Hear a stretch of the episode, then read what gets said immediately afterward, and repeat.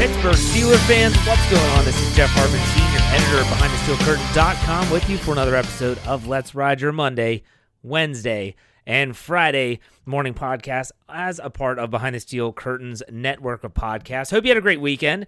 If you're a father out there, hope you had a great Father's Day. I was back in Wheeling with my family, got a lot of golf in. Not going to talk about that. Played pretty well Saturday, not so great on Sunday.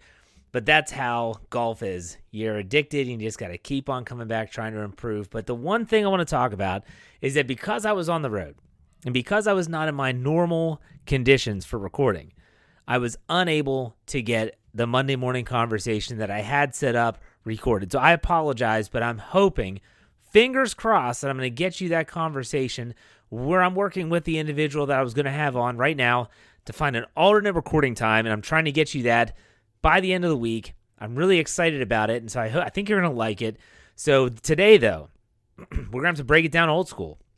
And when I say we're breaking it down old school, it means that it's just you, it's me, for 30 some minutes talking about all things Pittsburgh Steelers. Now, we always talk about the news first, and there wasn't a lot of news. Actually, there was no news. There was no news, and that's a good thing for Pittsburgh Steeler fans. Like I always say, during these six plus weeks of the summer. You don't want news. You don't want to hear about a player getting in trouble off the field. You don't want news about an injury that happened when a player is training. You don't want that kind of news. And so when I say there's no news, that's a good thing. But I did find out something pretty interesting. And this all stemmed from a video that was on Twitter. Pittsburgh Steelers released these, they've been doing these one minute long videos on, on their official Twitter feed. And it's all about their rookies, getting to know the rookies they'll ask them what's their favorite food. And if you listen to what Yin's talking about, they highlighted several of these. It was a hysterical conversation between Kyle Kreis and Greg Benevent. Make sure you check out that podcast every single week. Go back and listen to last week's because it is just that good. And the most recent one, they asked these players, What is your favorite movie of all time? And you had someone say uh, it was Remember the Titans. And that's great. And then who gets up there? none other than Kenny Pickett. That's right, 20th overall draft pick, Steelers first round pick. And I got to be honest, if I was on the fence about Kenny Pickett, I'm not on the fence anymore. Why? Because he answered the question. They said, Kenny Pickett, what is your favorite movie? And what did he say? Wedding Crashers. I gave an air fist bump. I said, that is my guy. I went on Twitter, I quote tweeted it and said, that I might just have to buy a jersey now. I think it's awesome that Kenny Pickett, he seems like a Yinzer deep down. Uh, he definitely seems like a frat guy. I was in a fraternity, so I definitely feel like I got a connection growing with this guy. If he can turn out to be a really good quarterback, that would just that would clinch it. It'd clinch it for everybody. But the only other news that happened outside of Kenny Pickett's awesome selection of favorite movie is that he hasn't signed his contract yet. I I gotta be honest. I'm I'm, I'm thinking about this the other day, and I was like, man Kenny Pickett has not signed his contract yet. He's only one of a handful of first round picks that have not signed. Uh, it, it's it's just really strange. I'm not sure what the holdup is. And the reason why it's strange is based on the fact that everyone knows this by now, but under the new collective bargaining agreement or the CBA, that it's really just kind of you're hashing out signing bonuses and stuff like that. I, I don't know what's taking so long for all the positives we had to say about Omar Khan last week about Minkah Fitzpatrick, which I talked about that at length on Friday. Go back and listen to that podcast about after signing Minkah Fitzpatrick, what's next. I did that show. Go back and take a listen. But for all the praise that Omar Khan got for getting that deal done, I'm still wondering what's the holdup with Kenny Pickett. What is it just doesn't make sense why they haven't signed this deal under the new CBA. Just it doesn't add up. But hopefully that news is coming this week, in which case we'll have you covered at behindthesteelcurtain.com and as well as our podcast network wherever you get your podcasts. In case you didn't know, search Steelers or Behind the Steel Curtain. Subscribe, follow whatever you have to do so that you do not miss a thing. That's our morning, noon, and PM lineups. Okay. Talked about playing in a scramble last week or this weekend.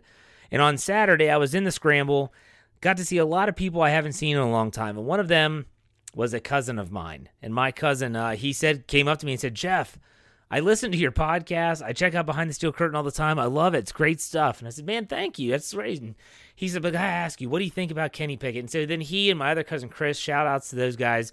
It was great catching up with them. They started asking me and just peppering me with questions about the Steelers. What do you think about Kenny Pickett? What do you think about Brian Flores? What do you think about Mike Tomlin? I mean, it's on and on and on, and I'm answering the questions. And the one thing I said, and I answered this in in terms of when they asked me, "How do you think this season is going? What do you think it's going to look like?" And that's a lot. That's a common question for a lot of Steeler fans: is what is this season going to look like? And I, I answered it in a way that I said, you know what, I should dive into that topic more on my podcast. And it is, I answered it saying, I think they're going to have to kind of win like they did in 2019.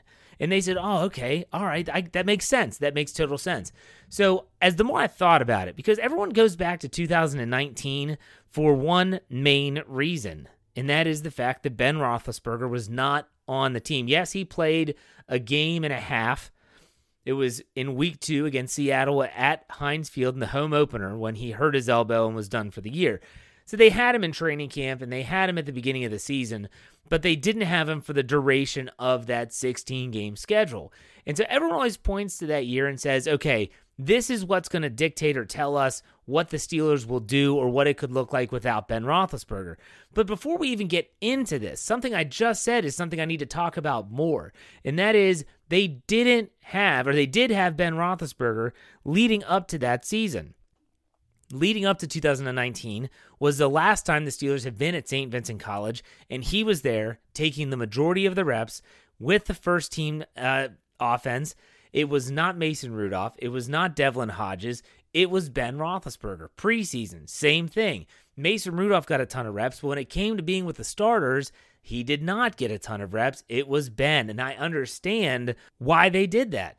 You don't put Mason Rudolph or Devlin Duck Hodges into training camp or into a preseason game because, well, you just never know if Ben Roethlisberger is going to tear every ligament in his elbow and require Tommy John surgery after week two. That's you don't do that. I'm not faulting Mike Tomlin or the offensive coaching staff, but the one thing I wanted to focus on, outside of those simple facts, is that the Steelers are going to have to find a way to win in unique ways.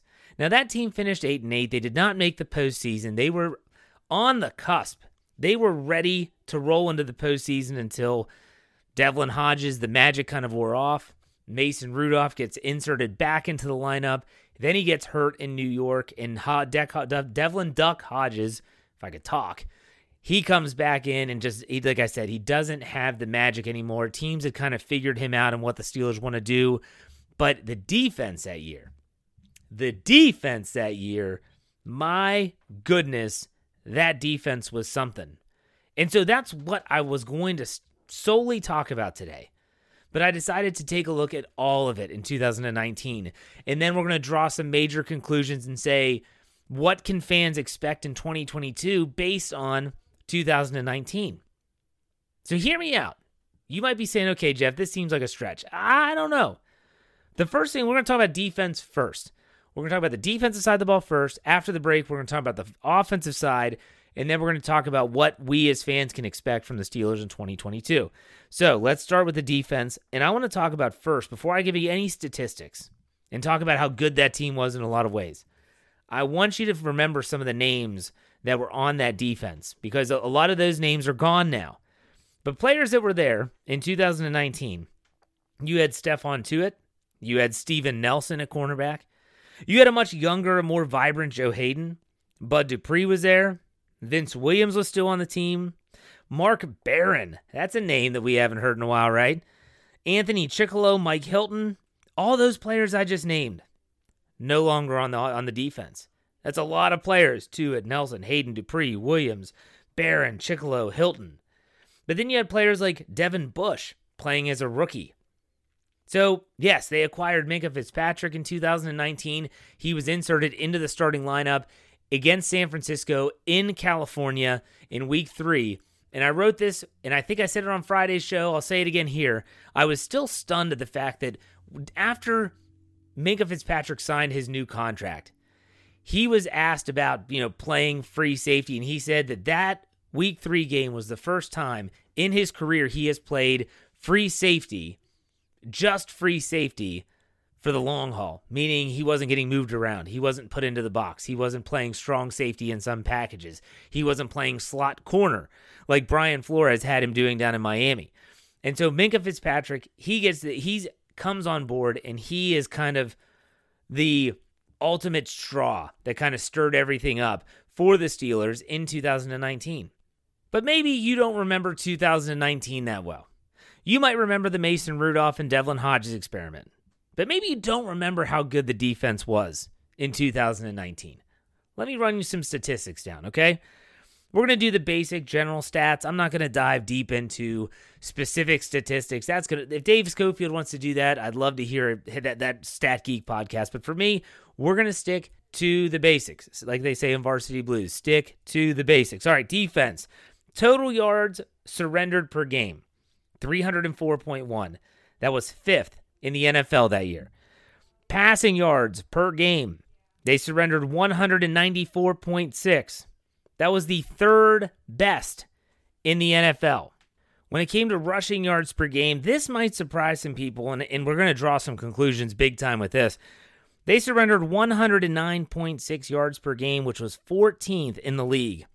So if there was a weakness there, it was obviously in rush defense.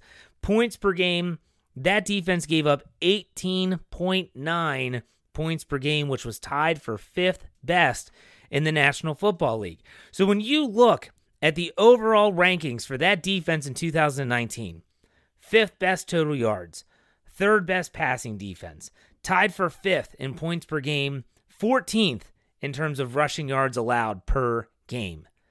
That's a top 10 defense right there, folks. You do it all up, add them all up, average them out. That's a top 10 unit, if not close to top five in the NFL. But that defense did something else that was very, very special, and that was their ability to take the ball away. When you're talking about turnovers or takeaways for defense, they had 38 takeaways in 2019. You heard that correct 38 takeaways. That was first in the NFL. The most takeaways in the National Football League was by the Pittsburgh Steelers. They had 20 interceptions and 18 fumble recoveries for a total of 38. Now, they finished the year with plus eight in turnover differential. Plus eight. Folks, that defense for the Pittsburgh Steelers in 2019 was flat out special.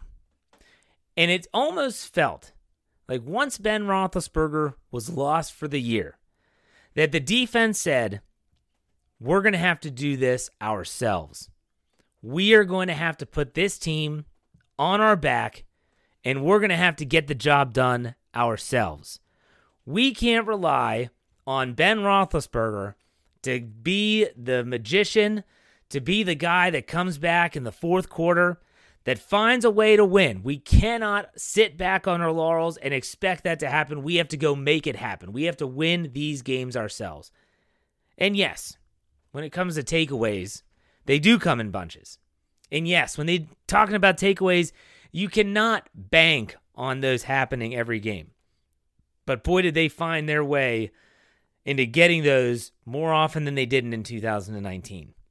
But to go back and look at these numbers one more time, you look at the over total yards, I think that is one of the most overrated, you know, yards, total yards. And for some reason, they always look at that as how they rank defenses. I find that that's who cares about that statistic, in my opinion? I look at points. I look at points per game, and the Steelers only giving up 18.9 that year. That's something to talk about. That's something special. Keeping teams off of that number 20, that 20 point total, that's pretty tremendous. That is pretty tremendous stuff. And what's scary is if you think about as, as all we talk about 2019 being without Ben Roethlisberger, when you think about how it could look or it could have looked if Ben Roethlisberger hadn't gotten hurt, that's pretty scary. We can't play that game, though. We can't play that what if game. He did get hurt. The Steelers didn't make the playoffs, but that defense, it wasn't on them. I'll tell you that right now. It was not on them. It was on the offense, most likely. And that's what we're going to talk about in the second half of this show. We're going to dive into the 2019 offense, and then we're going to talk about exactly what this all means for the 2022 team coming up as they report to St. Vincent College on July 26th. So stay tuned. We'll be right back after this break.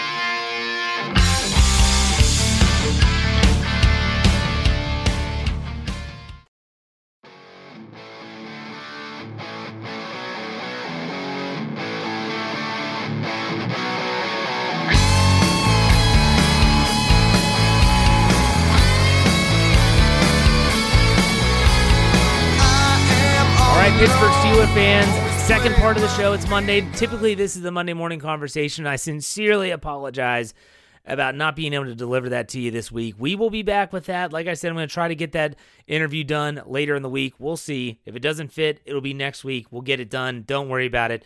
But we're going to talk more about this 2019 season because I was going to just talk about the defense.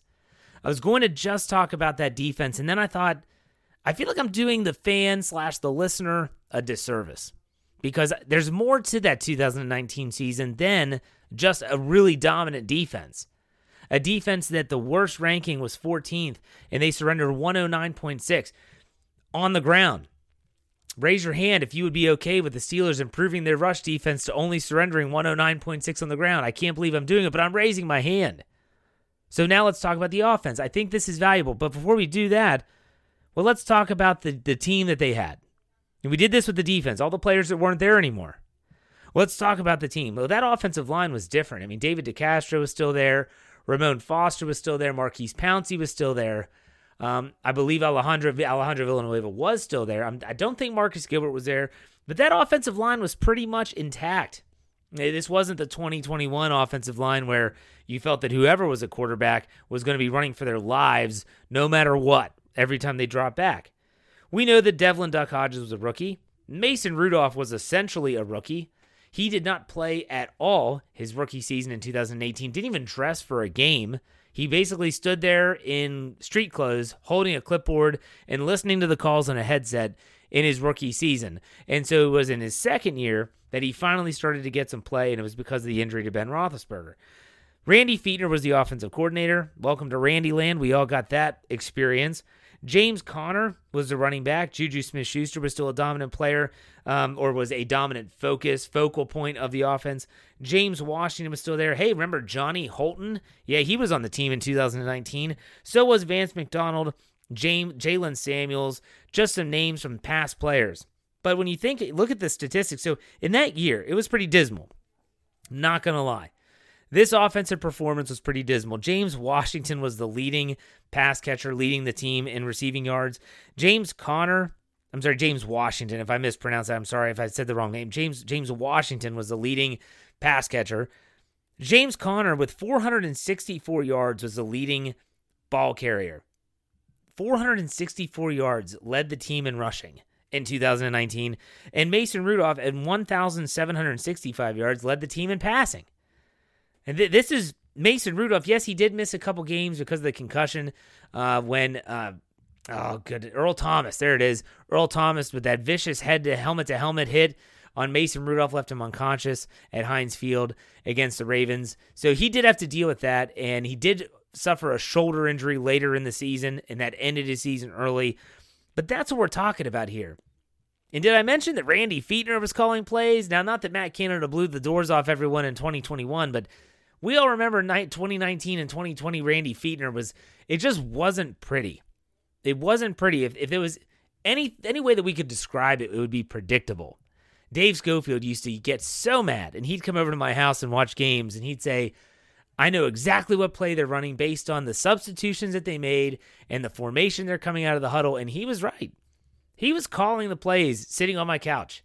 He knew exactly what they were going to do. That's the one word. If someone says, Jeff, if you can sum up the Randy Fichtner experience in one word, it would be predictable. And I think that's worth noting when you're talking about the offensive performance of that season. They didn't have Ben Roethlisberger to lean on. Just like the defense said, we don't have Ben to rely on bailing us out and finding a way to make a big play when it matters the most. They didn't have that. The offense didn't have that. So what did they do? They just did the best that they could. They did the best they could with what they have. Let's look at the numbers.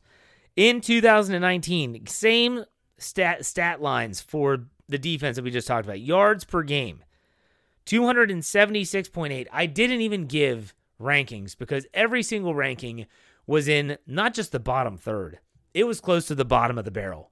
We're talking 29th or worse, basically, for every single offensive statistics. So I didn't even list them. We're just going over whole numbers here. So again, yards per game, 276.8. Passing yards per game, 186.3. Rushing yards per game, 90.4. And points per game, 18.1. Read those again. I think it's worth going over those again, how bad that was. 276 yards per game, 186 passing yards per game, 90 yards rushing, and only 18.1 points per game. I said it with the defense. I agree with the offense that I think yards per game is the most overrated statistic. Show me points per game. Show me a team that can really put points on the board. That's where I dictate whether a team is good or bad or a unit is good or bad. And when the defense is giving up 18.9 and the offense is only scoring 18.1, that tells you a lot. That tells you all you need to know, in my opinion, about that offensive unit. They struggled. They struggled. And they struggled without Roethlisberger. And one of the areas they struggled the most was turnovers. The Pittsburgh Steelers turned the ball over 30 times in 2019. That was tied for 28th in the league. That's not good. They had 19 interceptions and 11 fumbles, but they did still finish with a plus eight turnover ratio, but that was because they led the league in takeaways with 38. So let's talk about this a little bit. Let's talk about what this means for 2022. Because you might be sitting there listening or walking wherever you wherever you have me in your ears, in your car on a commute, in uh, headphones, earbuds, on a treadmill, cleaning dishes. I don't care. Getting your kids breakfast in the morning. However, you're listening, I want you to think, and you're probably thinking already, what in the heck does 2019 have to do with 2022? I'm going to go all the way back to what I said I was talking to my cousins about. Is that in 2022, in my opinion, the Steelers are going to have to win in a very similar fashion than they did that year. They're going to need a defense that is more dominant. I would love nothing more than for the defense in 2022 to be a top 10 defense. And I think they could be. I really honestly think they could be. When you look at the pieces that they have in place, the big concern, everyone has the concern, is can they stop the run? Last year, and I know that Tyson Alualu was out, but can they stop the run?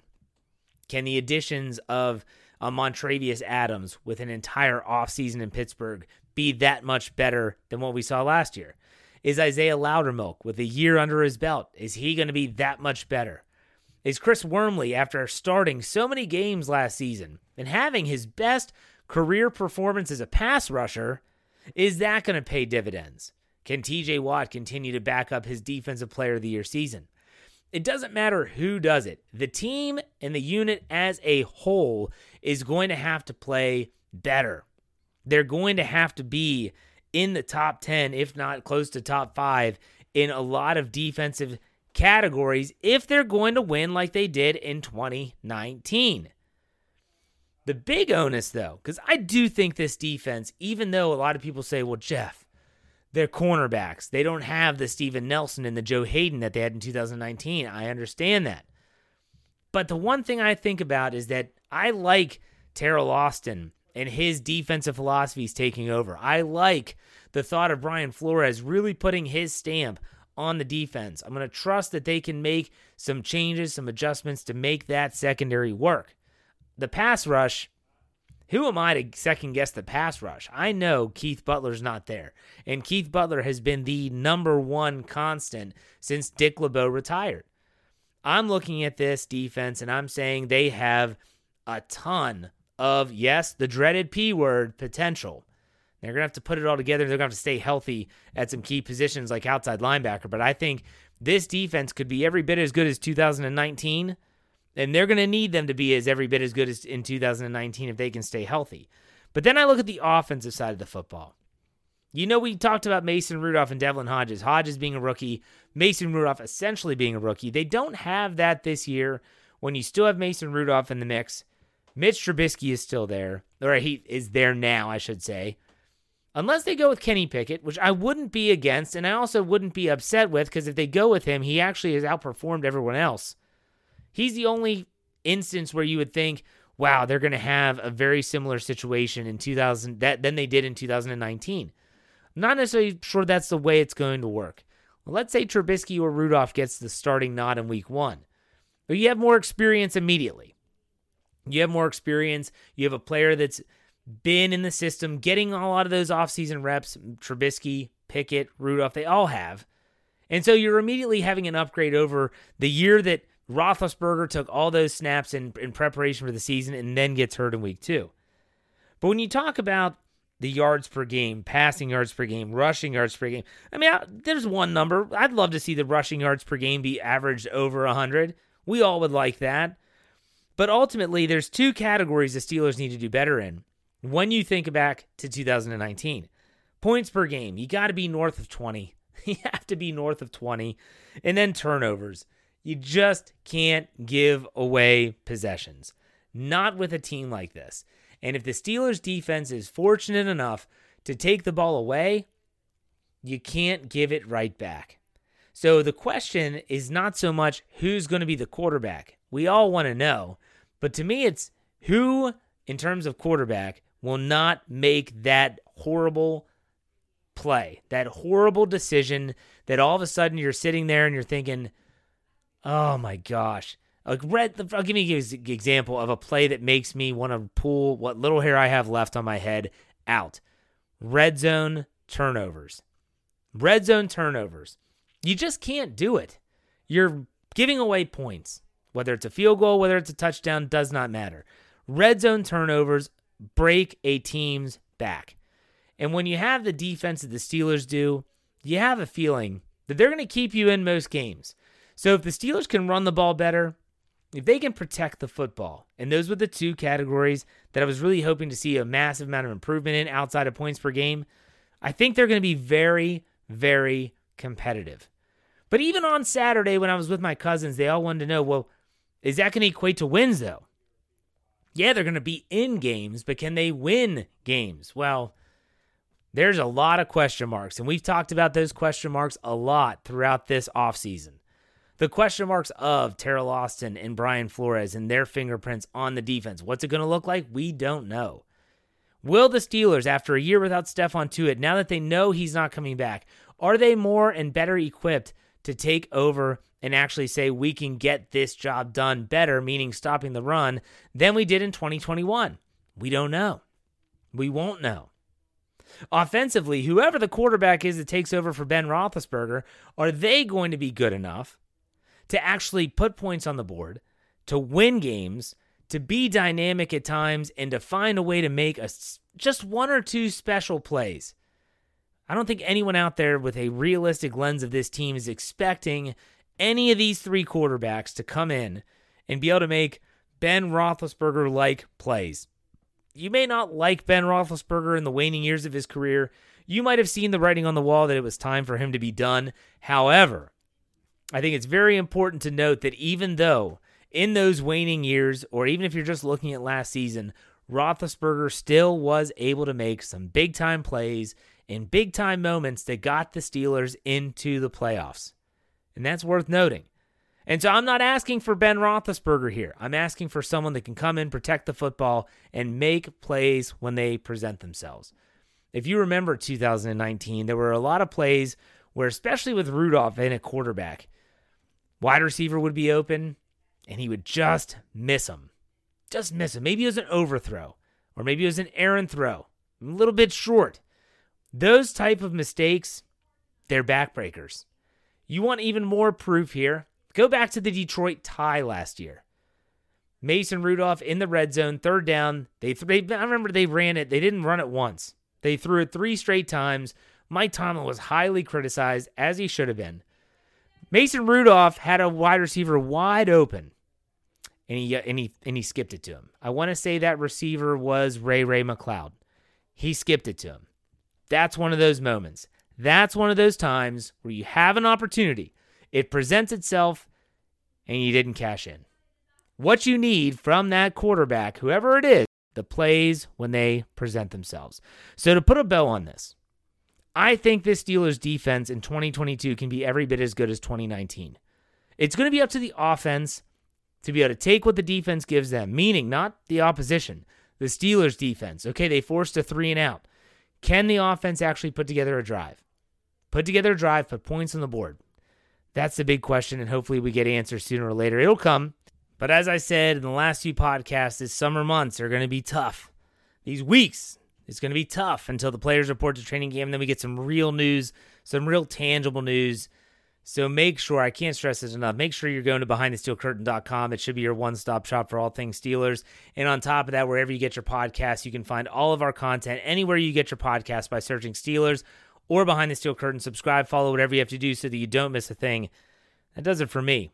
All right, that does a wrap on Monday. I hope you got a good start to your week. Hope you had a great weekend. I will be back on Wednesday for the mailbag, so make sure you're looking out for that tweet. Follow me on Twitter at J Hartman, H A R T M A N underscore P I T. I'll put that out Tuesday around noon. Ask the questions. I will give you the answers in the mailbag segment. Until next time, folks, as we always finish it out, be safe, be kind, and God bless. Go.